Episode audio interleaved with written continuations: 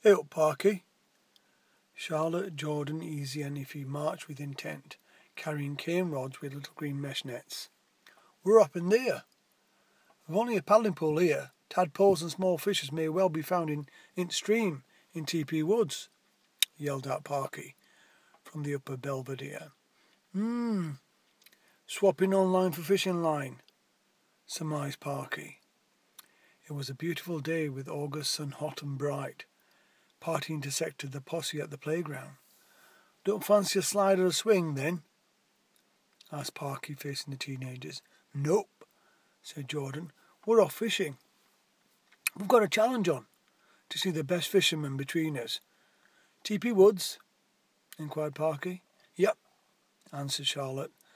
Very Tom Sawyer, said Parky. Uh, Jordan's Huckleberry Finn. Easy's Tom said Charlotte, and Iffy gave Parky a snarl.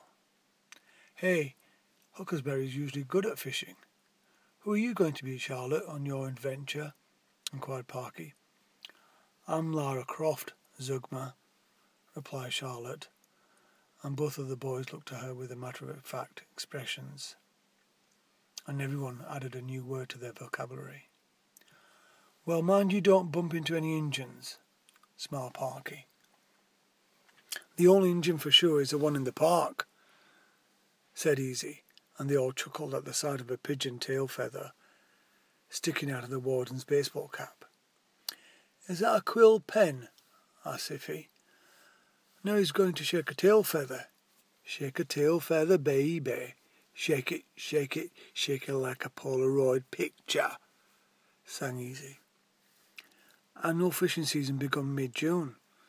Better late than never, thought Parky. See thee, Geronimo! shouted the teenagers. Parky, did you take up your job due to amor patriae? inquired Charlotte.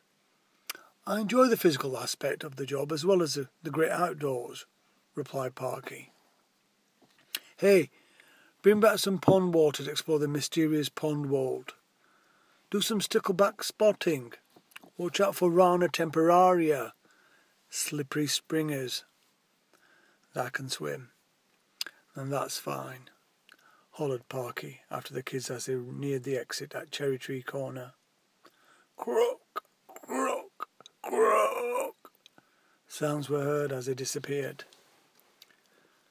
Mr. Besant heaved a bag full of cans, bottles, and other discarded litter he had gathered from the trip in the nearby woods. Parky greeted him with a cheerful hello and received a nod with a smile. He strode determinedly along the pavilion drive. Emerging from the tunnel beneath the avenue, Parky marched over to students climbing their rowan ash trees. The desire to conquer Hyperion at 379 feet would require more practice. Better bet would be TP Woods for proper practice. Back on terra firma, please, requested the warden. Bemused faces all around as he requested to stop. A youngster, not climbing, but part of the group, pursed his lips and blew out a tune. Brum brum brum brum brum brum brum brum brum brum brum brum brum. The flight of the the flight of the bumblebee. Soon the woods will be as popular as park at this rate, said a voice from behind Parky. It was Mr. Evans. The teenager returned two hours later from the pond dipping and discussed their escapade in the park cafe. T.P. Woods was originally a quarry. It's got a resident heron, a couple of kingfishers, and a pond, explained Mr. Evans. Jimmy, his Scottish Border Terrier, had been for a walk in the woods. He regularly turned towards the park for a double walk. Mr. Evans continued.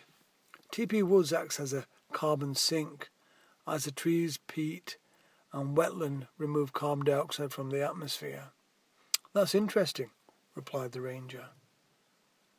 As he walked up the drive with the pet walker and then popped into the refreshment rooms, he would soon meet the anglers traipsing in. What'll it be? Lucky asked Charlie. I like both a sorbet and an ice cream, delish, replied the freckle-faced teenager with frizzled ginger hair. Never together, replied Lucky. Sorbet only, gracias, answered Charlotte. The best raw, raspberry sorbet plus feel-good atmosphere of the park produced a taste to remember. Parky agreed that the ice cream tasted best in the park until, that is, he discovered Dixon's in Lockwood. Creamiest taste, for it was rumoured full cream gold top milk was used. The park was all the place for a heady experience of the effects of sherry, complemented by a strong coffee taste after indulging in a succulent tiramisu. Iffy, Jordan, and Izzy had their desserts and they chatted about tiny moor hens and kingfishers darting across the woods in a blood of green, blue, and red. The winner of the tiddler competition was Jordan, and he beamed with pride, and occasionally pointed both index fingers up and smiled. It prompted Easy to request a rematch later in the week. Parky was given a sample of pond water in a plastic bag by Easy, and he agreed to set up droplets on a watch glass for examination using a magnifying glass later during his afternoon break. Vicky Tower reminds me of Glastonbury, Glastonbury Tor in Somerset, said Charlotte. Hmm, it's a good place for UFO landings, said Jordan, and then added, Ainley Top, Scapegoat Hill, Grimscar Hill, they're all high ground but not real tall structure, bar Grimscar with its woodland. All good for a UFO base. I thought the inconspicuous moors would be ideal for landings, said Iffy. Bodmin Moor is a mount to compete with, went on Iffy. Biggin Hill, stated Charlotte.